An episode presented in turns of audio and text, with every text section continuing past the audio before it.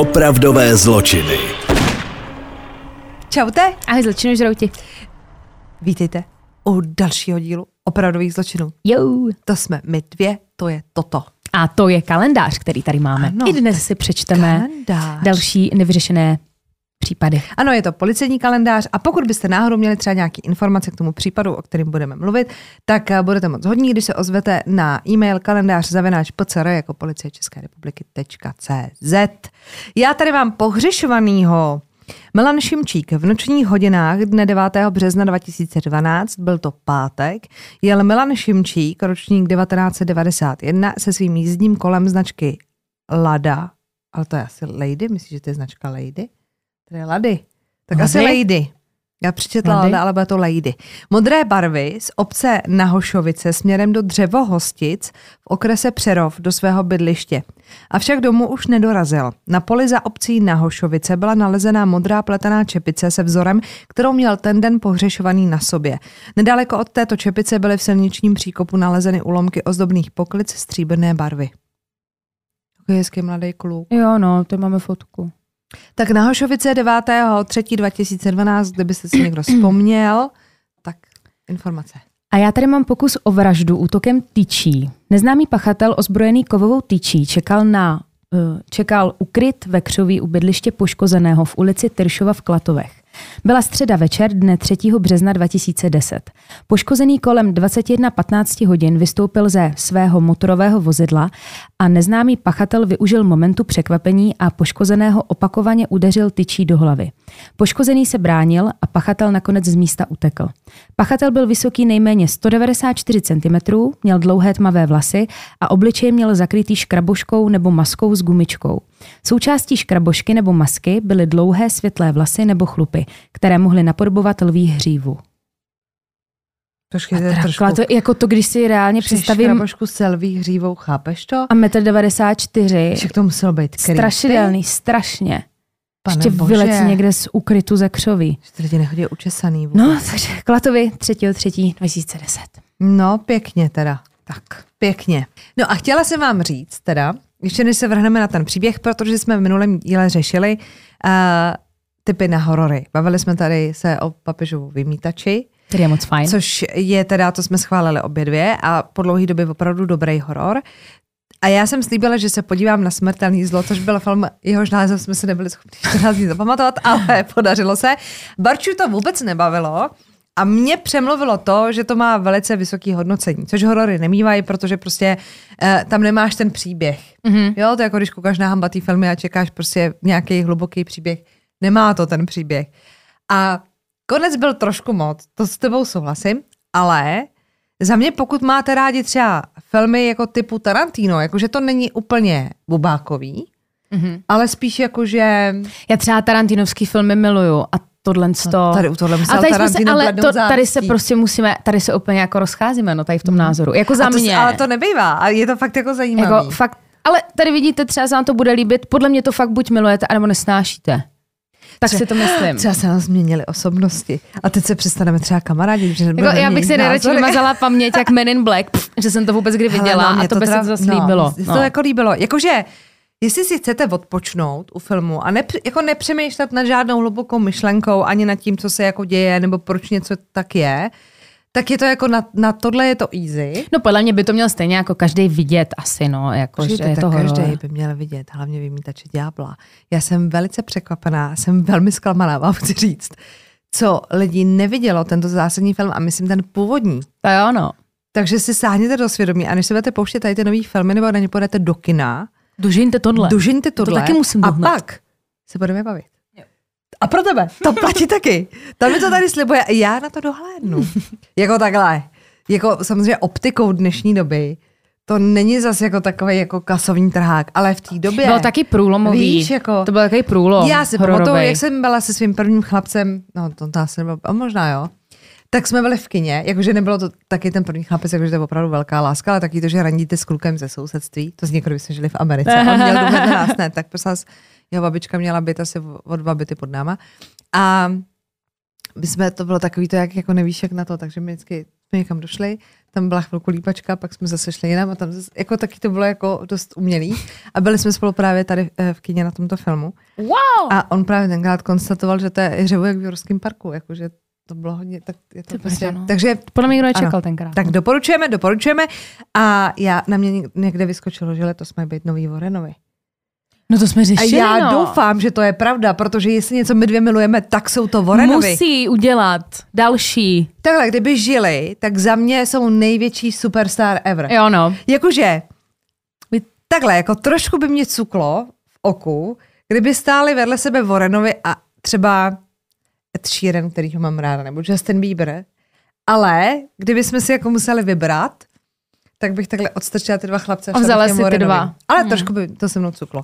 jo, ale vybrala bych si je. Tak eh, dobře, mám teď pro vás příběh a zase to je taky ten moment, kdy si říkáš, proč jsme o něm ještě neslyšeli. Ježiš, kote.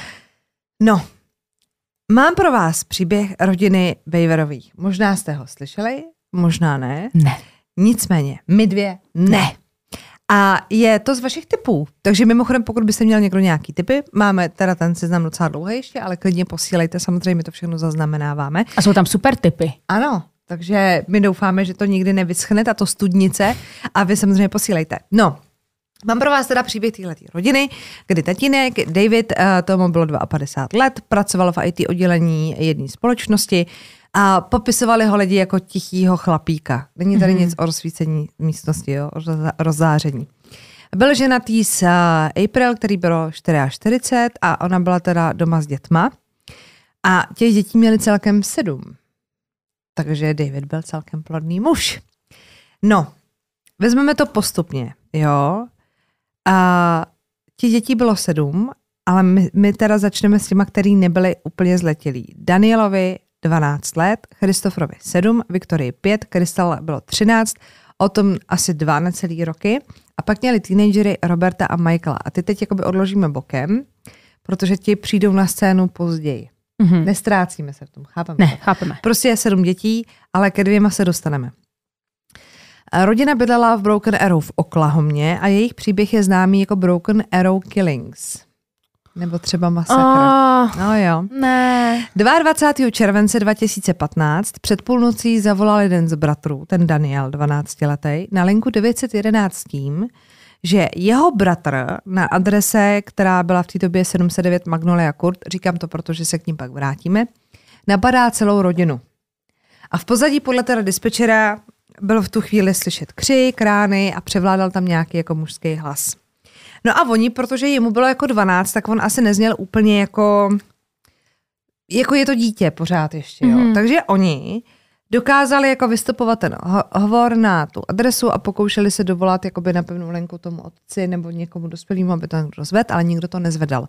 Přesto všechno teda, což jsem byla až jako překvapená, se ta policie rozhodla na to místo přijet. Mhm. Jakože oni asi v tu chvíli měli trošku takovou jako v hlavě uh, myšlenku, že by to mohlo jít třeba jenom nějaký žertík, víš, jako něco jako trapný žert, ale mm-hmm. jako teenageři a dospívající děti ne, jsou občas prostě trapný. Ta, ale nenechali se tím jako ukonečit a opravdu tam ta hlídka jela a ještě, že tak, když přijeli teda na místo, tak zjistili, že je teda opravdu zle, protože na verandě byla spousta krve a z toho domu se ozývalo taky tlumený, tlumený volání o pomoc. Takže oni jako zatloukli na ty dveře a nikdo neotvíral, takže vyrazili ty dveře a jako první a našli 13-letou Crystal, Mhm. a ona byla teda pobodená, silně krvácela, vytáhli ji ven z toho domu, v tu chvíli už jako přijížděla sanetka, takže ji naložili, odvezli ji do nemocnice a ta hlídka teda vyrazila dál do toho domu, aby ho prohledala. A to, co našli teda uvnitř, tak to byly doslova do písmene, jakože jatka. Celá rodina byla mrtvá, včetně toho Daniela, který volal na tu tisňovou linku. Tu první chvíli to jako vypadalo, že do toho baráku prostě vletěl nějaký jako psychopatický šílenec, Mhm. a teď oni si říkali, tak dobře, tak volal ten kluk. A vážně jako teda tvrdil, že to dělá jako jejich brácha. Víš, jakože Jo, už jsme řekl, tady měli no. jako příběhy, jakože třeba postřílíš celou tu rodinu, nebo víš, jakože Mhm. mm-hmm. něco se ti děje. Ale že to byl fakt jako masakr. Oni byli jako opravdu velmi, velmi pobodaní. Což se ti jako nezdá, jako na to, že je to furt je to tvoje rodina, jakože ať je to, jak je to, je to tvoje rodina. A celou, víš, že no, ne třeba a jednoho a sourozence, že by měli nějaký Víš, a spor. Jako ty děti, a malí děti no, jasně.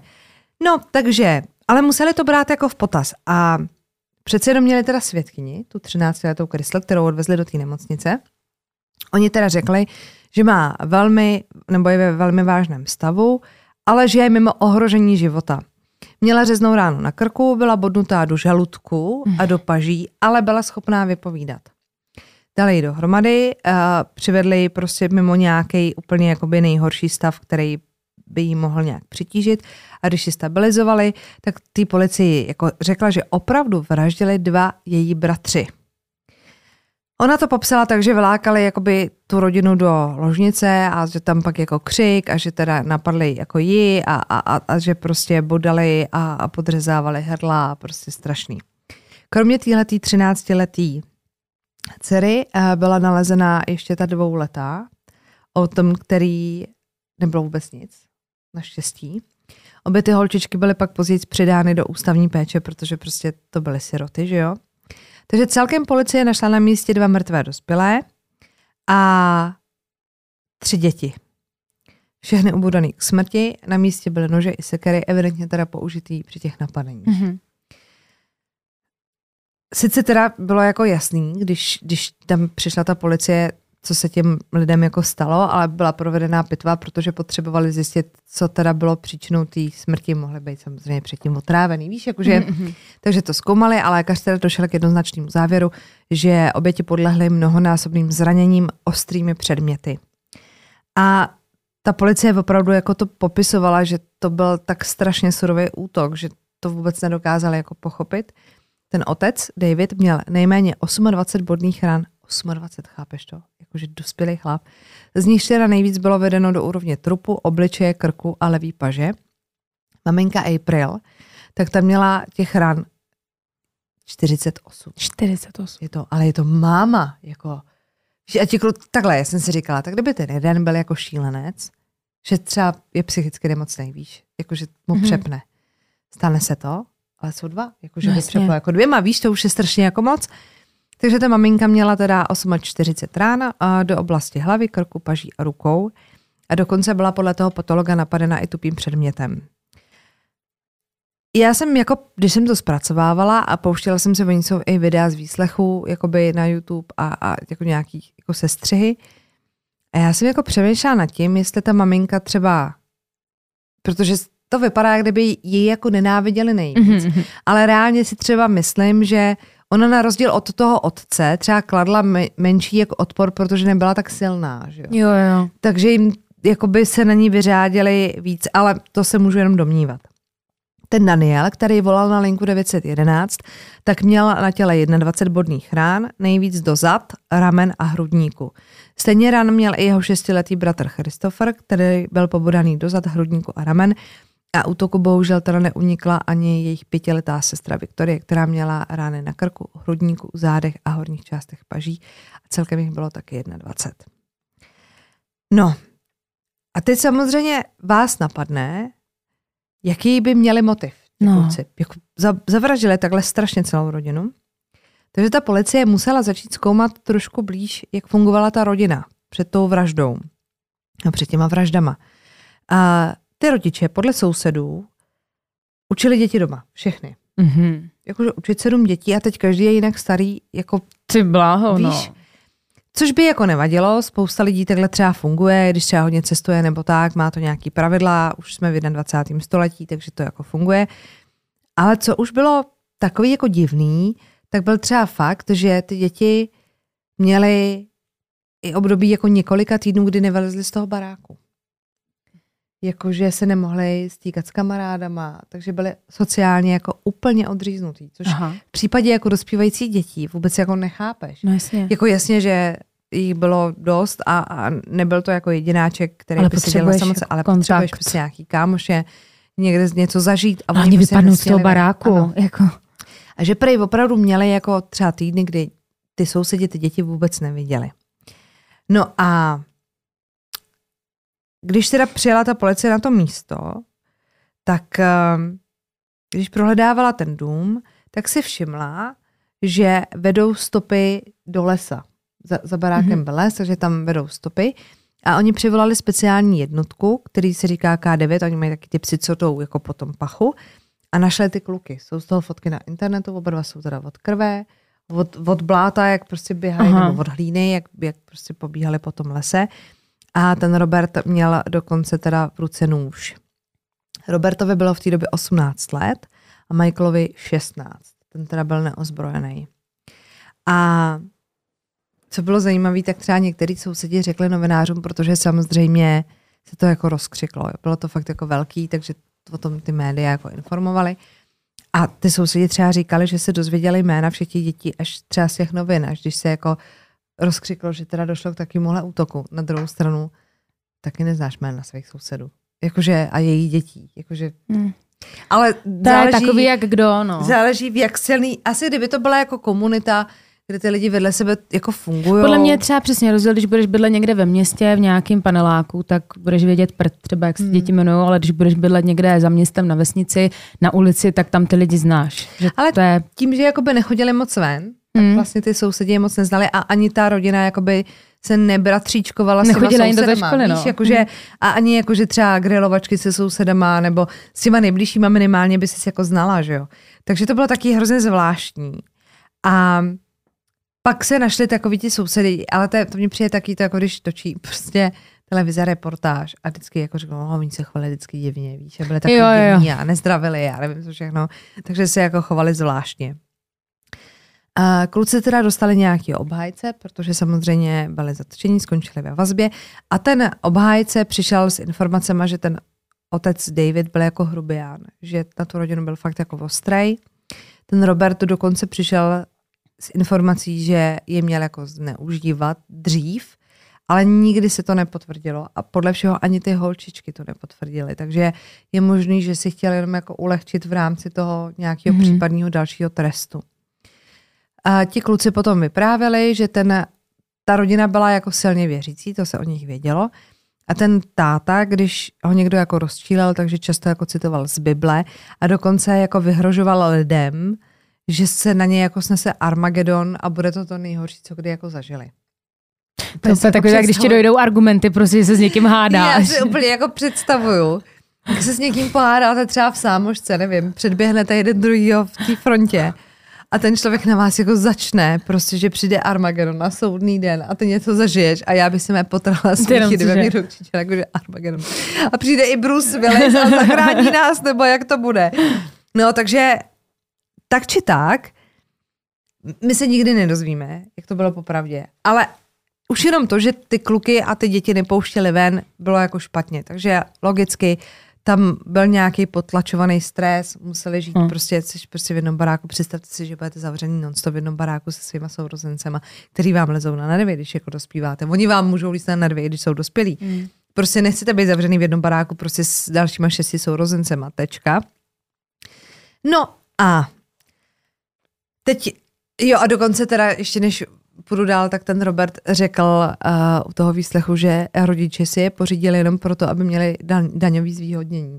že jako ty děti neměli rádi. Vůbec. No ale víš, co je hrozný? I kdyby jsme připustili, že třeba fakt rodiče byli magoři, jo? Třeba mm. fakt byli, kdyby jsme i přiznali, nebo spíš bychom jako přiznali. No, jako já, se, já se něčemu přiznávat takhle, nebudu. Takhle, jestli připustili. Připustili, připustili že, že ten tatínek je třeba i nedej bože zneužíval, tak OK, můžeme se o něčem bavit, i tak je to hrozný, ale co ty sourozenci? Jako, jak jako mu ublížila pětiletá maličká ségra a šestiletý brácha? Otázkově, co se jako neseš v hlavě jako potomek někoho, kdo vyhrožuje lidem Armagedonem? To, mm. Víš, jako, že tam podle mě bylo špatně jako strašně moc věcí, ale jako je, nechceme to zlehčovat, ale prostě jako se snažíme spíš jako přijít na to. Proč? Proč se to jako dělo? Jako to, že by zabili ty rodiče, to chápeme, ale jako proč zabiješ ty sourozence? Jakože si říkáš, tak abyste nebyli siroty sami, nebo... Teď vám si tu jako... malou ušetřili, tu dvouletou no. vlastně. No takhle, já se k tomu dostanu. Oni uh-huh. totiž, um, když ta policie přišla na místo činu, tak přišla včas a oni, já se pak dostanu k jejím jo, výpovědím, dobře.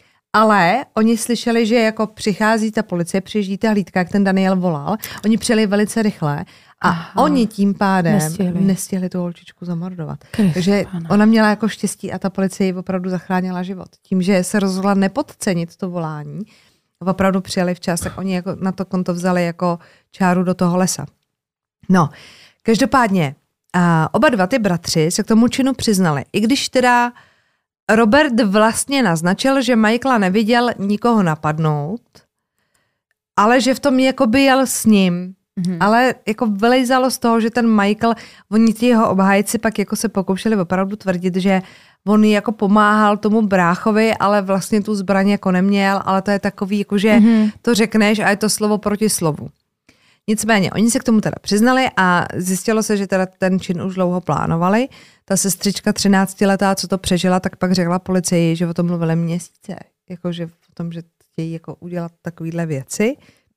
A dokonce měli v plánu, že chtějí překonat masakr na té Columbine School, jak tam došlo k té střelbě, anebo masakr v kině Aurora, kde došlo taky k nějaký střelbě a chtěli být jako slavný a chtěli, aby o nich byl jako článek na Wikipedii, čehož teda jako dosáhli, je o nich spousta článků na internetu. A oni měli napřed v plánu zabít celou tu rodinu. Mm-hmm. Je jich chtěla rozřezat a uložit je do sudu nebo beden na půdě. Pak si chtěli vzít eh, to auto, který měla rodina a jezdit po ulicích a náhodně střílet po ledech, že na jednom místě chtěli zabít minimálně 10 lidí a chtěli teda jezdit po těch ulicích tak dlouho, eh, dokud nezastřelí nejméně 50 lidí, ale ideální počet by bylo 500. A chtěli vyjet i mimo Oklahoma, aby byla jako větší šance potkat co největší jako skupinky, než jako zadrží. Oni se na to připravili i technicky, eh, měli ty plány uložený na flešce eh, ve svém pokoji, kde teda policie, ona se pak vrátila do toho baráku, prohledávala ho po druhý, tak to tam našli.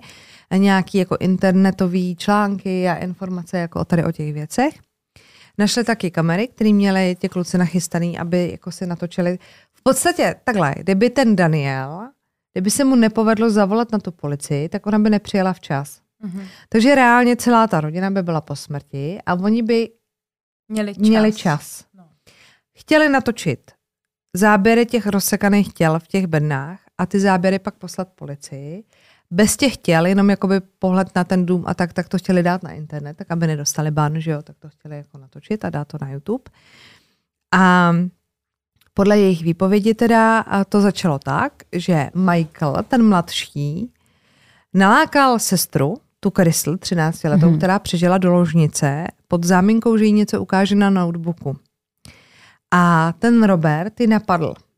Mm-hmm. Maminka April slyšela ten křik, takže přibyla do toho pokoje a tý Krystal se tak podařilo utíct, protože ona ho jako popadla, jenomže on samozřejmě napadl ji a ona, když mu začala utíkat, taky doběhl a možná i proto měla těch rán jako víc než ostatní, protože on v podstatě Jasně. ji napad a ona pak utíkala a on ji honil potom do mě.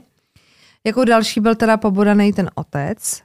No a protože sourozenci samozřejmě slyšeli ten křik, tak se zamkli ve svých pokojích.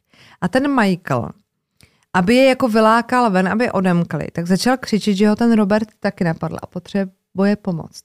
Takže já jako z toho tak jako cítím, že ten Michael byl taková jako vějíčka, mm-hmm. ale tí, ten větší agresor byl prostě ten Robert, ale toho nemomluvá, mm-hmm. jakože pomáhal mu.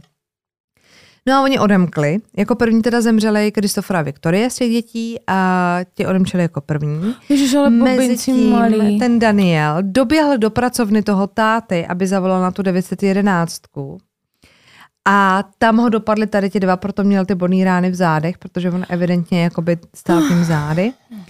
A oni teda plánovali zabít i tu nejmladší sestru a museli ale utíct do lesa, protože dorazila ta policie. Podle médií i policistů se teda jednalo o nejhorší událost, co se týká kriminality v historii Broken Arrow. Robert i Michael byli obviněni z pěti vražd prvního stupně a jednoho napadení a ublížení na zdraví s úmyslem zabít.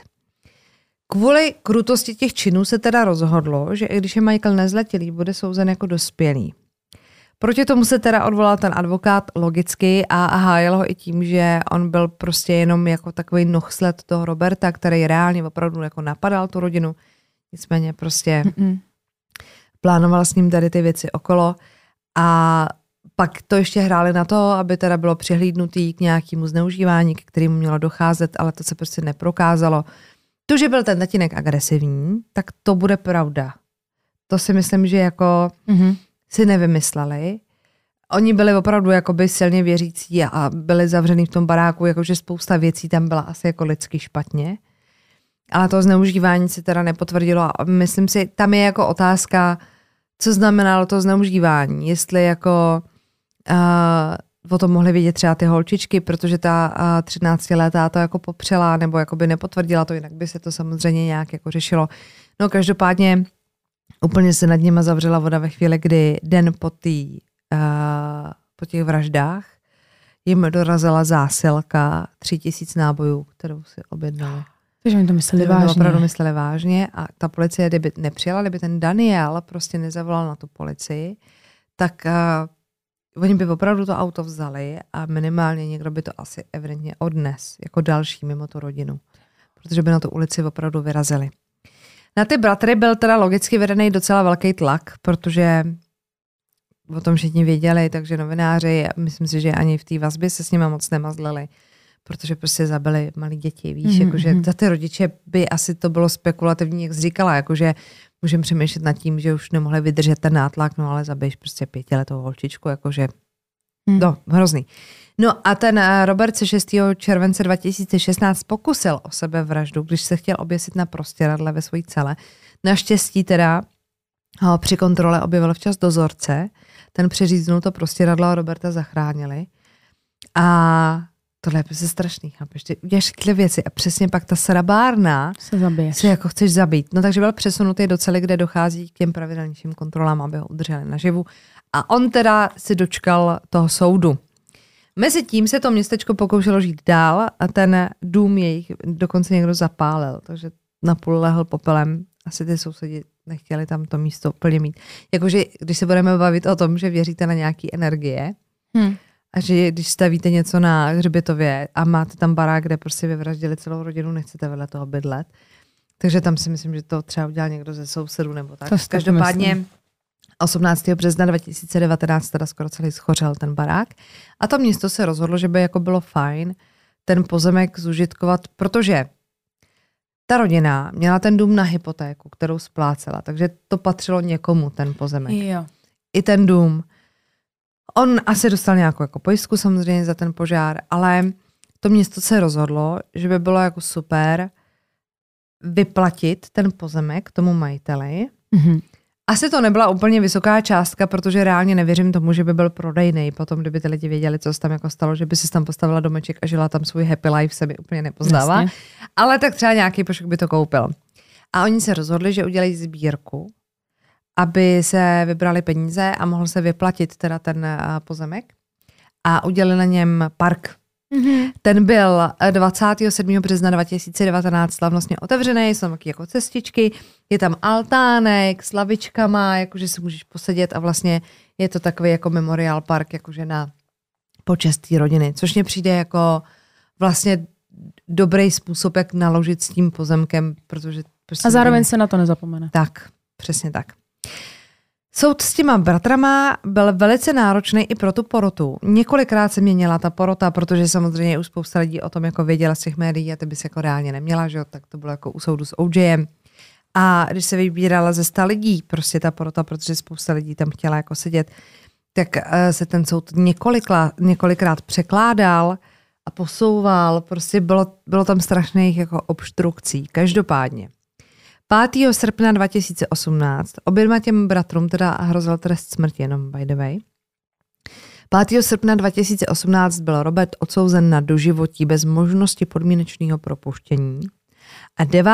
srpna 2018 byl odsouzený i Michael. Eh, Ten byl odsouzen k odnětí svobody na doživotí, ale s možností podmínečného propuštění. Mhm. Takže ten může časem zkoušet nějaký jako odvolačky. Asi tam hrálo roli, že teda opravdu jako nebyl zlatilej, přestože ho soudili jako dospělýho. A před tím soudem nebo u toho soudu se pouštěli videozáznam z výslechu těch kluků, z výslechu té holčičky a pouštěl se tam i záznam, když ten Daniel volal na tu 911. Což pro tu porotu musí být jako Hrozný. strašlivý.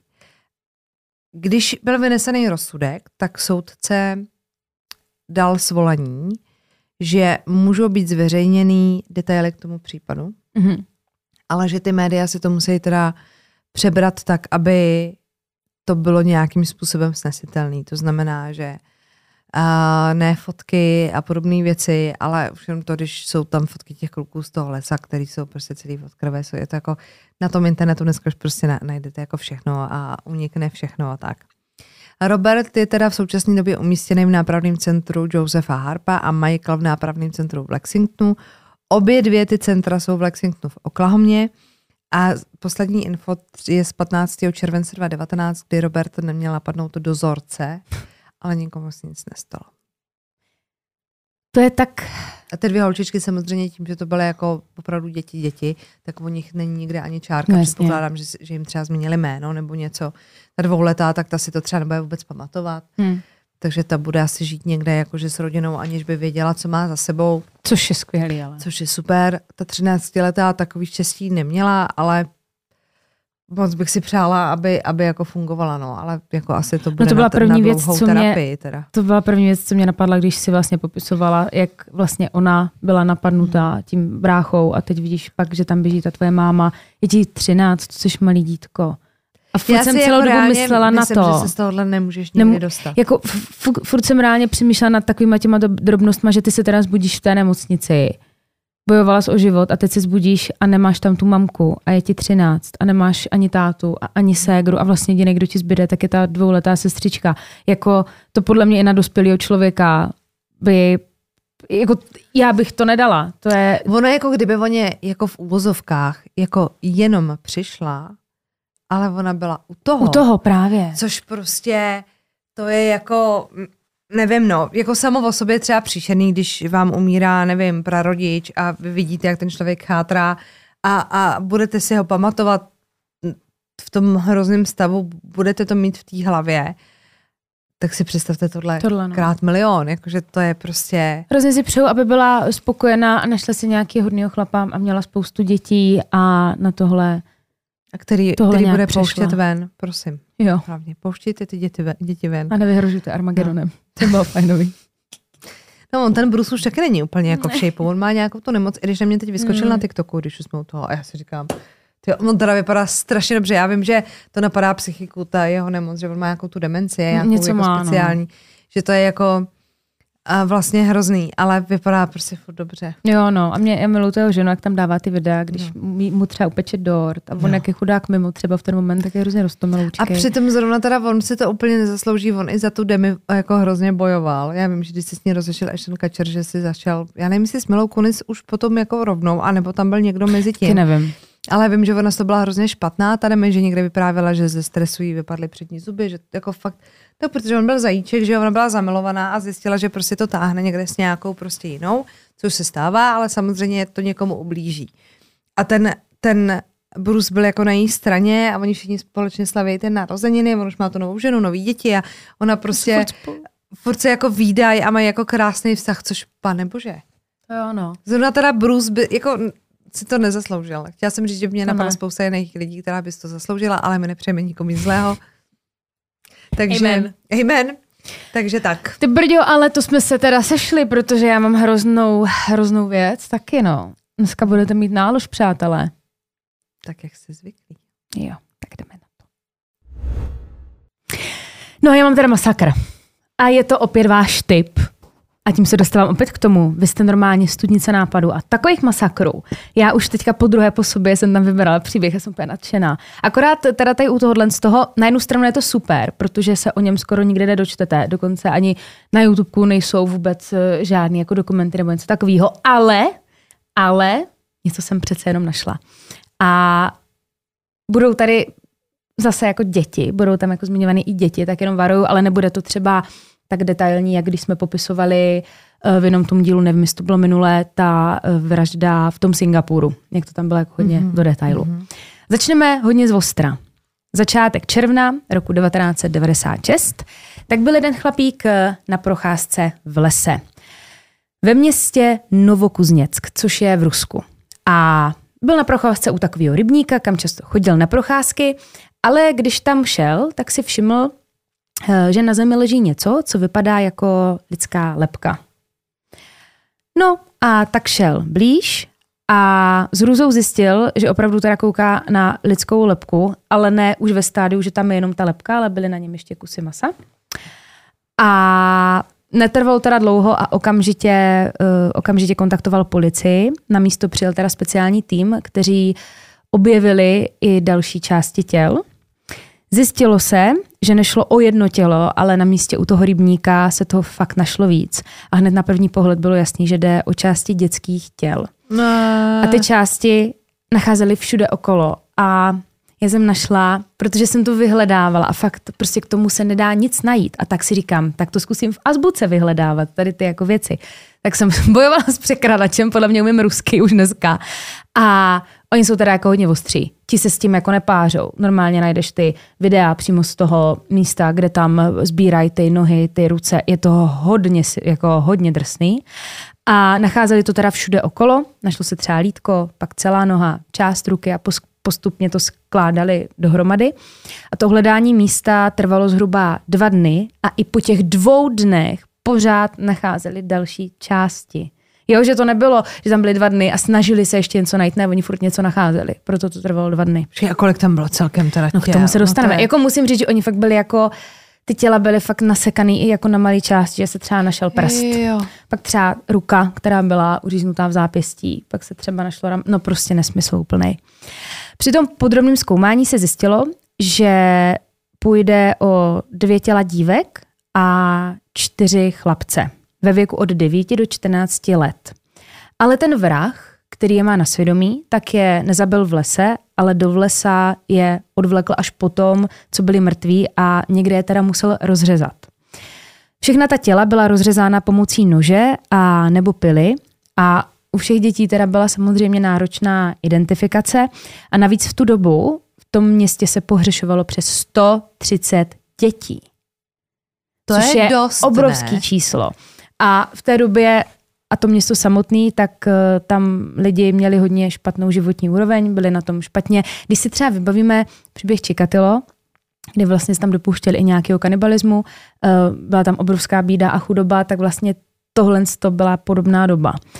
A ty děti většinou utekly z domu, protože žili ve špatných podmínkách. Ta rodina se třeba o ně nestarala, nebo spousta dětí uh, týrali doma. Byla to jako strašná doba a hrozný místo, kde byste nechtěli žít v tu dobu, pokud nemáte prachy teda. No a ti kriminalisti se báli, že těch obětí může být mnohem víc a hlavně neměli jistotu, že tady ten Magor nezautočí znovu.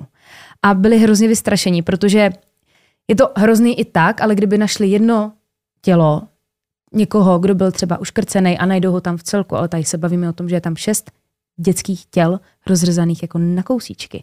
Takže samozřejmě měli strach a zhruba po dvou týdnech po nálezech tady těch těl, tak bylo nahlášeno zmizení dalších dětí.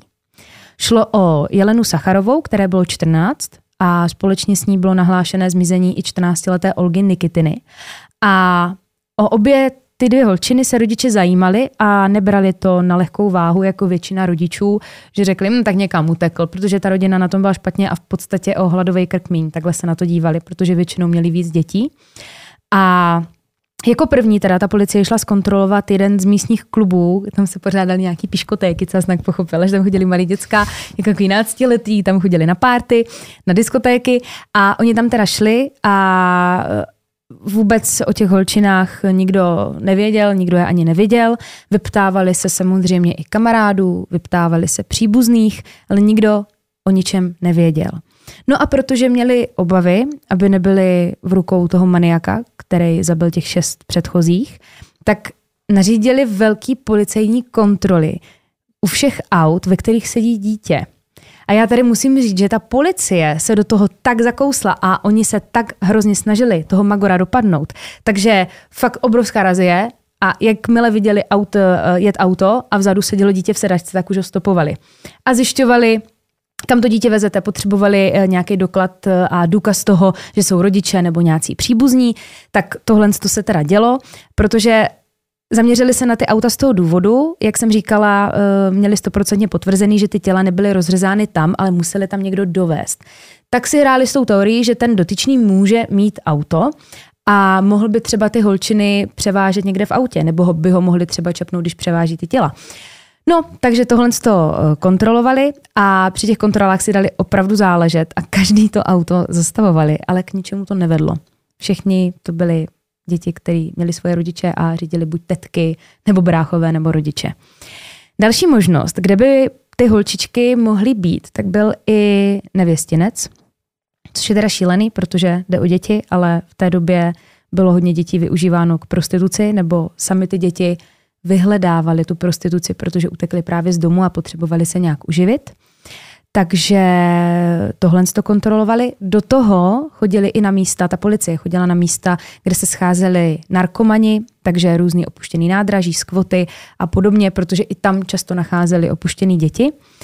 A opět teda začala obrovská akce a kontrola všech těch nevěstinců, do toho se kontrolovaly i ty místa a nikdo z nich z těch lidí, co byli na těch místech, tak ty holčičky nepoznal. Oni měli fotky, ti policajti, nikdo je nepoznal. Všichni řekli, hele, ty holky jsem nikdy v životě neviděl, ani tady nejsou. Takže zase to vypadalo, že to k ničemu nepovede. A zrovna tady v tu dobu, kdy probíhalo tady to rozsáhlé pátrání po těch dívkách, tak na povrch utekla informace o nálezu těch dětských těl u toho rybníka. Ta policie se to snažila držet jako v tajnosti, protože to byl fakt masakr. A teď samozřejmě, když jste obyvatel toho města, máte děti a dostane se na povrch tady ta informace, tak samozřejmě začaly propadat všichni totální panice, že tam řádí nějaký magor, co zabíjí malí děti. A v ten moment se ta policie dostala trošku do kouta a cítili obrovský tlak od té veřejnosti, protože samozřejmě ta veřejnost neviděla všechno to, co se dělo. Že ti policajti se fakt snažili, auta kontrolovali ty místa, fakt se snažili, ale ta veřejnost to jako nevěděla a neviděla to. Takže na ně akorát ukazovali prstem, že se na to vyprdli a podobně, což samozřejmě, jak víme, tak nebylo, snažili se. Oni dokonce jednu dobu uh, prověřovali i nějaký kavkazský gengy, které byly známé tím, že unášeli děti za účelem vydírání. Mě jako děsí, jak vlastně už jenom ta informace, byli známí tím, že unášeli jako děti. Jak vůbec... Ale kavkazský gang zní taky strašně. No oni tam pak byli, jako to je třeba že... taky celkem zajímavý téma, že tam šlo ale fakt o brutální metody.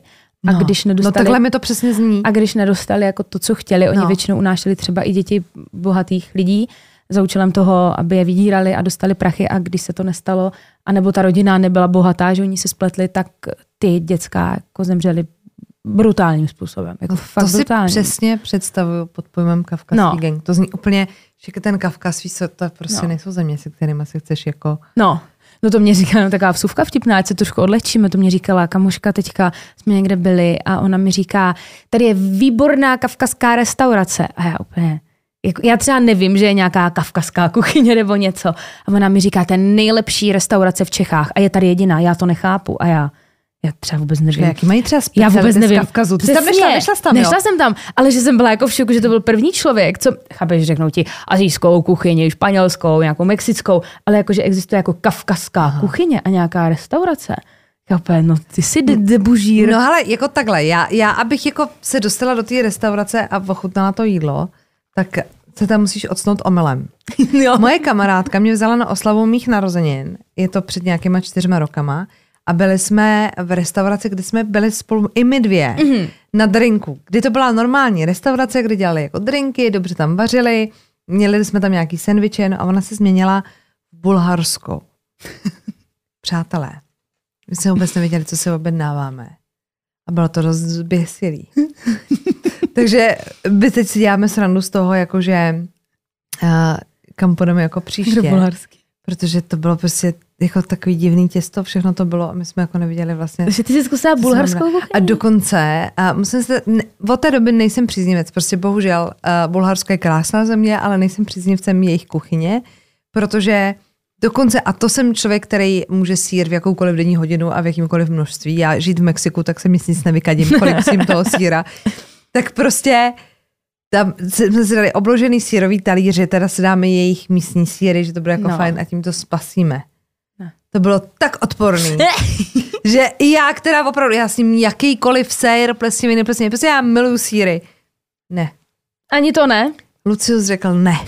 Nikoliv, nevím, jestli ta restaurace tam je furt. Tak pro mě nějakou tu kavkazskou, prosím, ať tě najdou. Hele, my se máme teď vidět zase na oslavu narozenin, tak já to navrhnu. Nebo jí to vrať, víš, jako že až bude mít narozky ona, tak ty ju vem do kavkazské restaurace. restauraci. Tam...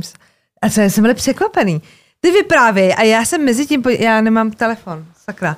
Jsme mohli, tak zjistíme, jaký jsou kavkazské ano, speciality. zjistíme. Jako třeba je to dobrý, ale je to tak jako ojedinělý, že ti někdo řekne miluju kavkazskou kuchyni, že hm? Hmm. Takže teďka zpátky k té hrůze. Jo. Kavkazský gengy teda nic, nic se neprokázalo. A šli teda na to úplně jinak. A všechny Zavražděné děti, které našly, byly teda ve věku 9 až 14, to už víme. Pohřešované Olze a Jeleně bylo 14, takže zapadaly věkově. Byly to hezký holky a ti kriminalisti se obávali, že je mohl někdo unést za účelem zneužití a pak je obě zavraždí. A vyjeli si proto trestní rejstříky mužů v okolí, kteří mají vroubek v trestním rejstříku, za nějaký napadení mladých dívek, nebo třeba znásilnění, nebo jenom pokus o znásilnění. A z toho jim teda vyjela nějaká jména. A zaujalo je teda jedno jméno, uh, Gurkin Grigori, tomu se říkalo Gucci. Gučo, Gučo, pan Gučo. Pan Gučo, zás, pan Gučo pracoval jako řezník na trzích. Bylo mu 40. Takže s masem ale pracovat Před, uměl. Právě, představuj pádem. si ho, jo. Ano. A neměl minulost, se kterou by se teda mohl chlubit, nějaký napadení, znásilnění a tak. A navíc ho nikdo neměl rád s nikým se nebavil, byl nepříjemný, vznětlivý a agresivní. A oni ho teda sledovali několik dní, aby zjistili, co dělá. No a zjistilo se, že vraždy ani Gučo na svědomí mít nebude. Ne? Ne. A já když jsem to četla, tak si říkám, ty bláho, a, Gučo za to 40-letý řezník, bývalý mm-hmm. znásilňovač, ty vole. To máme bude ho, on. máme ne, ho. Nemáme ho. Ne, takže Gučo je čistý. Gučo je čistý. No a tím, že pořád nebyl ten pachatel, do, pachatel dopaden, tak si lidé vymýšleli různé teorie, co se mohlo stát. A celkem se teda chytla povídačka o tom, že ve městě vznikl nějaký satanistický spolek, který unáší děti a vraždí je, a kromě dětí teda ještě i bezdomovce. A měli mít teda svoje místo, kde se schází, takový domeček rozpadlý, a ten byl hned vedle hřbitova. No a v momentě, kdy se našly části lidského těla právě na tom hřbitově, tak tohle, tuto teorii s těma satanistama, to celý jenom podpořilo. A tak ta policie se zaměřila, teda hele, tady jsou asi nějací satanáši, tak eh, je pojďme si proklepnout. A ti členové toho spolku šli na výslech. Oni opravdu měli nějaké svoje bratrstvo, sesterstvo a uznávali nějakého satana, ale šlo prostě o studenty, o mladí jako děcka, kteří akorát kreslili na zdi nějaký pentagramy, jo. nosili toho, jak se to jmenuje, démona na, na řetízku. A, a jinak jako... kabáty na knih. Ano, mm. přesně, jako nebyli nějak nebezpeční. Takže taky, taky nic. obliga. Okay. Na během vyšetřování se našlo další tělo. Tentokrát šlo o mladou ženu, která se jmenovala stejně jako pohřešovaná 14-letá Jelena, měli stejný jméno. No a pitva teda prokázala, že byla ubodaná a znásilněná a její tělo se nenašlo v celku, ale byla rozřezaná, do, doslova jako uvádí, že byla jako roztrhaná, fakt byla všude a některé části jejího těla se nikdy nenašly. No a v ten moment samozřejmě už šlo do tujího, protože bylo jasný, že jde o stejného vraha, ale tady ta žena už byla dospělá. Takže si řekli, že modus operandi Takže jiný. to jako měníme, nebo tady máme dva magory, a nebo se z dětí přesunul už i na dospělý, takže vlastně nikdo není v bezpečí. V ten moment se teda do toho opřeli pořádně a v podstatě všude, všude v ulicích byli policajti. Oni prohledávali domy, byty, sklepy, půdy a Musím teda říct, že tohle k něčemu bylo, protože prosím vás, tady přitom se našlo několik, vlastně většina těch ztracených dětí, těch 130, jak jsem říkala, tak oni vlastně valnou většinu z nich našli protože se schovávali někde právě u nějakých fe- feťáků na půdách, nebo právě byli v nějakých těch nevěstincích, že ne, že tam drželi násilím, ale byly to třeba 16 letý holky, které utekly z domu, protože jejich tatínek byl alkáč a maminka třeba nebyla, tak si chtěli jako začít svůj vlastní život a našli ty děti a nic jim nebylo, nikdo z nich nebyl nikde držený násilím, týraný, všechny byli zdraví a ježiš aspoň něco pozitivního na tomhle příběhu. Muselo vypadat, jako když je pustili Disneyland. Jo. Víš, jako, že těch dětí bylo jako tolik. Jo. Když je přiváželi, že to muselo být, nebo jak ne, když jako... se vrací, dě, vrací děti ze školy. No, Jej. Takže aspoň něco jako pozitivního. No a, uh, papapam, pardon, kde jsem skončila? Jo, ale bohužel se stále dalších šest dětí pohřešovalo. Šlo o dívky a chlapce a opět všechny ty děti byly ve věku do 14 let a ty děti, které zůstaly pohřešovaný, tak neměly žádný důvod utíkat, protože pocházely z dobrých a zajištěných rodin. Všechny ty děti měly něco společného a to bylo to, že zmizely za bílého dne, což je za mě to nejděsivější. A většinou to bylo po škole, že šli někam s kamarádama a prostě se vraceli domů, ale domů už se nikdy nevrátili. A ta policie se samozřejmě zaměřila na ty rodiny, jaký vedou život a fakt tam mělo být jako údajně všechno v pohodě, že těm dětem nic nechybělo, ty rodiny z toho byly totálně zdrcený a bylo to celý takový zvláštní. No a teď se konečně posuneme v tom případu, protože, jak víme, tam oni neměli žádný stopy. Podezřelej byl tady nějaký Gučo, nějaký kavkazský gengy a spíš to bylo takový trošičku tápání a co by kdyby. No a během tady toho celého vyšetřování teda se nikam neposunuli a vlastně tady ten případ vyřešila úplná náhoda. Prosím pěkně. V jednom z domů v tom městě, respektive na okraji města, kde bylo několik bytů, tak prasklo potrubí. Jo? A bylo potřeba, aby každý ten byt, nějaký instalatér šel zkontrolovat, jestli je tam všechno v pohodě. No jenže do jednoho bytu, konkrétně bytu 357, ho nechtěli pustit. A v tom domě žil Aleksandr Nikolajevič Spies, Spiesivcev, jo, se svojí matkou Ljudmilou.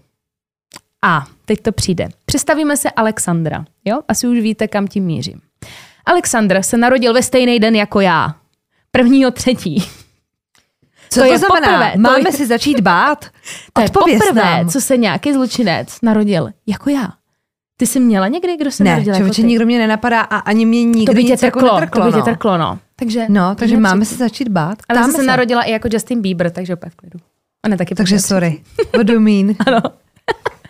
No a ten jeho život byl od začátku jedna velká katastrofa. Ti jeho rodiče spolu nevycházeli, neměli peníze.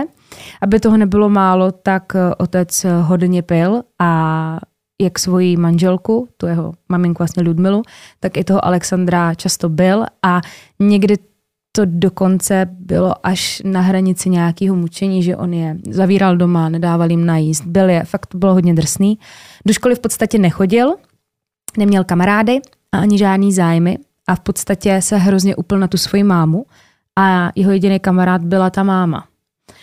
No a jeho maminka pracovala jako asistentka právníka a díky tomu měla přístup k zajímavým eh, dokumentům a ona dělala to, že když řešil ten právník eh, třeba nějakou vraždu, nebo nějaký sebevraždy a podobně, že měl přístup k nějakým fotkám, tak ona ty fotky nosila domů. Večer si sedla se svým chlapečkem a místo pohádky mu ukazovala ty mrtvoly. Jako, pardon, tohle Tak jako neděláš. to, že tvoj jediný kámoš je tvoje máma je špatně. No. A máme jako ti místo sněhurky ukáže eh, utopený lidi a Podívej, co rozřezaný jsem dneska lidi. v práci zažila. Koukej. To je prostě to je nesmysl. brutál. On si teda ten Alexander nakonec našel partnerku, kterou si měl dokonce vzít, eh, jenže ona těsně před svatbou zemřela. A není jako úplně přesně jasný, na co konkrétně zemřela, ale co je jasný, tak on jí týral, ten Alexander. On jí týral doma, takže to byla kombinace kombinace všeho, že už prostě byla vysílená, on jí nedával najíst, nedával jí napít, byli ji, eh, znásilňovali, jako strašný masakr, ona byla zavřená u nich v bytě, nepouštěli ji ven a vlastně na následky tady toho všeho uh, zemřela. A teď si asi říkáte, tak proč není za katrem? No prosím vás, bylo to tak, že samozřejmě proběhl soud a on nakonec odešel s třemi lety v psychiatrické léčebně. A tam teda nastoupil a po tom propuštění šel rovnou bydlet za svojí milovanou maminkou. No a teď teda zpátky k tomu, co se dělo. Jo, tak tohle je jeho život. A teď zpátky k těm zavřeným dveřím a instalatérovi. No a oni teda jako klepali, ať ho pustí dovnitř a on, že ne, ne, ne, nikdo semka nevkročí a nemohli se do toho bytu dostat, tak mu začali vyhrožovat tomu Alexandrovi, že ty dveře prostě vyrazí, protože to musí zkontrolovat, halo. A to se taky stalo. Mezitím ale Alexandr utekl oknem, jeho maminka tam nebyla zrovna, to by asi neutekli oknem, protože byla celkem stará. A oni jakmile vešli dovnitř, tak na ně čekalo nemilé překvapení.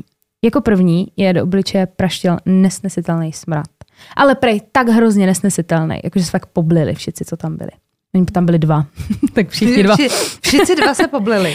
Uh, vedle v místnosti našli jednu z pohřešovaných dívek úplně nahou a krvácela v oblasti břicha. Měla i řezný rány na obličeji a sípala a byla ještě živá. Potom v koupelně našli mrtvou mladou dívku ve vaně bez hlavy a oni mají, můžete, když si dáte tu práci, tak najdete videa z té kamery, z takové, co se ještě držela takhle, jak máš v rohu ten čas a to datum, tak jsou záběry z toho bytu, když tam najdou ty holky jako zavražděný. Je to odporný. No a pak našli třetí mrtvou dívku v ložnici. Takže dvě mrtví a jedna polomrtvá. Okamžitě zavolali sanitku, ta policie eh, a policie samozřejmě, která byla brzo na místě. A toto všechno se stalo na konci října 1996, ještě ten rok. No a ta dívka, prosím vás, to přežila.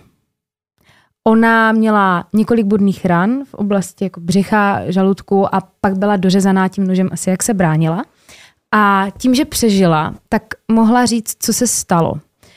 A ještě musím zmínit, ta její výpověď je taky na internetu. Vždycky jsem neviděla nikdy tak strašně zničenýho človíčka, té holčině 14, leží v té nemocnici, je úplně bílá, nějaký modřiny, nějaký ty škrábance na obličeji. Musím teda říct, že ti jako kriminalisti to nejspíš byli, to nebyli policajti, jako se s ním celkem nepárali. Jako oni se jí ptali hnedka snad den na to, nebo možná ještě ten den, co se přesně stalo a byli jako hodně rázní na ní. Chudinka nebyla schopná říct ani slovo, ona tak jako pošeptávala. Naštěstí byla teda schopná jim aspoň něco říct, ale fakt vám je z toho dobré, jako když toho člověka vidíte. A bohužel ona pak teda na následky těch zranění další den zemřela. Ale stihla říct, co se vlastně stalo. Tak uh, podle jejich slov jí dobytu, a to slyšíte právě i v té výpovědi, jak leží v té nemocnici, ona tam doslova říká, jako, že babuška nějaká ju nalákala. A oni, hm, babička, hm, matka Alexandra už je stará bába, že jo. A takže ta Ludmila byla hned další den 27. října zadržena policií a jejího syna Alexandra policie našla až za tři dny. Trvalo to, ale našli ho, protože on vlastně zdrhl z toho bytu. A vlastně to, co vypověděla ta holčina, která to přežila, ale bohužel pak zemřela, se zhodovalo s tím, co popsal ten Alexandr. Takže si to řekneme. Teďka nejeste, je to odporný. Ty tři dívky, které se našly v bytě, tak uh, byly kamarádky. Znali se a v ten den chtěli jít teda na nějakou diskotéku večer, protože už jim bylo skoro 15 a odpoledne byli ve městě, koupili si nějaký dobrůdky, poflakovali se po městě, klasika.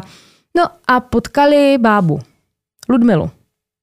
A ta holky poprosila o pomoc s tím, že se nemůže dostat do svého bytu a je strašně zoufala a že neví, co má dělat a že u sebe nemá peníze. Jako ona fakt, ta bába, já ji neřeknu jinak, protože to je za mě taková svině. Vypadala na první pohled jako normální, jako babička, že si řekneš Ludmila, jasně, otevřu ti dveře, v pohodě. No a úplně to tak nebylo, oni teda uvěřili, což jako chápu, já bych taky, kdybych potkala starého člověka a chtěl ode mě otevřít dveře nebo pomoct se dostat do bytu, tak mu pomůžu. Oni teda šli a bohužel v bytě čekal Alexander. Bylo to všechno domluvený. Uh, všechny tři teda zamkl v tom bytě.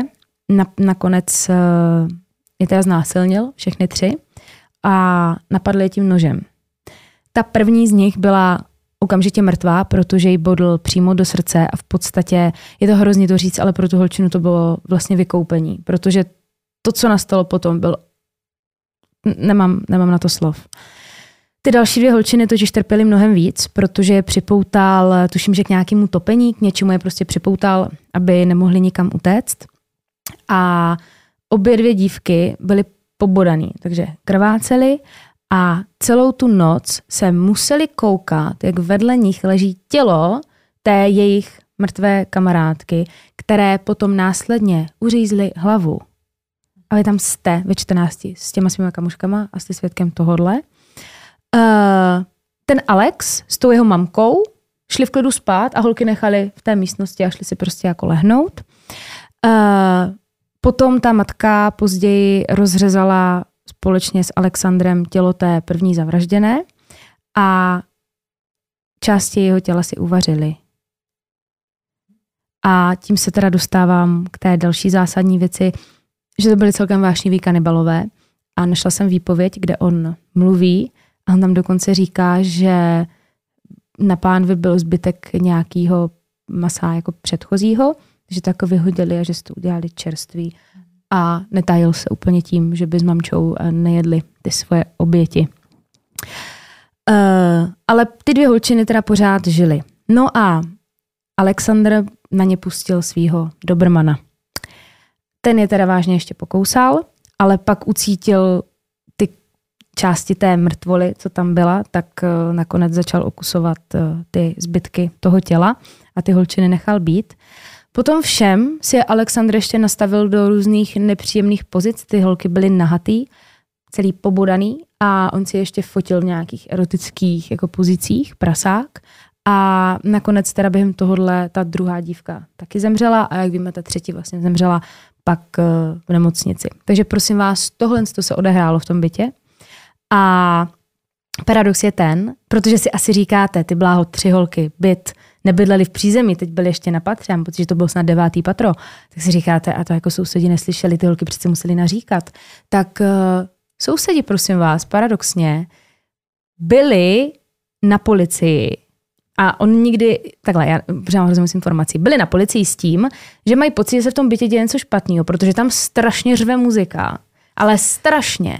A do toho jako kdyby slyšeli ženský nářek. No a ta policie si tím, že si tady toho Alexandra nespojovala s nějakým trestným činem, tak eh, to neřešili. A řekli, hele, tak si tam asi užívá nějaký mecheche. A fakt ti sousedi na to často naráželi, ale nikdo to nikdy nešel prověřit a vlastně my se dostáváme k tomu, že takhle to dělal. Ty holky nebyly ani první, byly poslední a takhle vlastně tam zabil i ty děti, že si vždycky pustil na hlas muziku, zavraždili a pak společně mamkou, s mamkou to všechno nasekávali a pak společně konzumovali. A jestli si říkáte, hm, Báro, ale teď oni projížděli ten registr tady těch násilníků a kontrolovali ty věci, tak prosím vás, chybička se vloudila, protože papírově měl být furt ještě zavřený v té psychiatrické léčebně. A oni to podělali s papírama. Takže vlastně, když jim vyjel on, on jim vyjel té databázi, mm-hmm. ale bylo tam furt ještě napsaný, že, že je furt zavřený, přitom už byl dávno na svobodě. Takže tak. Uh, mezi tím se samozřejmě prohledávalo místo činu. Jo? V tom bytě se našlo několik šperků, peněženek a bylo jasný, že minimálně 20 lidí tam přišlo o život podle tady těch šperků a peněženek. No a pak začali počítat kusy oblečení od krve a dávali to dokupy, jako outfity z toho touřili v podstatě. A zjistilo se, že je naprosto reálný, aby to oblečení patřilo 80 obětem. Naprosto reálně. Uh, oni samozřejmě ty kusy toho oblečení vystavili. Dokonce nějaký rodiny v tom poznali, že to patří jejich dětem nebo někomu příbuznému. A navíc se tam teda našly i fotky těch eh, nezvěstných dětí a několik párů malých botiček. Nakonec teda soud nebyl moc složitý, protože sám Alexander se ke všemu doznal, stejně tak eh, jeho matka. Ten soud proběhl v roce 1999 ta matka odešla s trestem 15 let. Teď pozor, byla propuštěna v roce 2008, ale vzhledem tomu, že už tenkrát byla stará, nikde jsem se o tom případu není jako úplně jednoduchý tam dohledat informace a myslím si, že už je po smrti, mm-hmm. ale tak či tak byla teda propuštěna v roce 2008. Ten Alexander byl původně odsouzen k trestu smrti, ale nakonec byl zhledán duševně nemocným a skončil opět v psychiatrické léčebně, kde by měl žít doteď. Ale nejsme si jistý vlastně. Ale jako nejsme si jistý. Jako co když došlo k chybičce a Saša běhá mezi námi? A, a já jsem tady ještě zapomněla říct, já nechápu, jak jsem to mohla, mohla přeskočit. Vteřinku, já vám to tady najdu. Že vlastně ta bába mu, oni spolu vlastně vytvořili takový tým, že ona mu lákala ty děti a ty holky do, do toho bytu. Pak teda společně to rozřezávali, jak jsem říkala, jedli to a vlastně ty části těl, co se našly u toho rybníka, tak to tam přinesla ta bába, protože v noci to dala do kýblu a až všichni spali, třeba okolo druhé, třetí ráno, že už všechny byty byly zhaslí, tak vzala ty kýble a Nesla šla to to tam ve vysypat. svých. Nesla to tam ve svých. Žádný Dobrý. auto, bába to nosila. A popisoval právě, dneska tak, tohle je normálně pecka.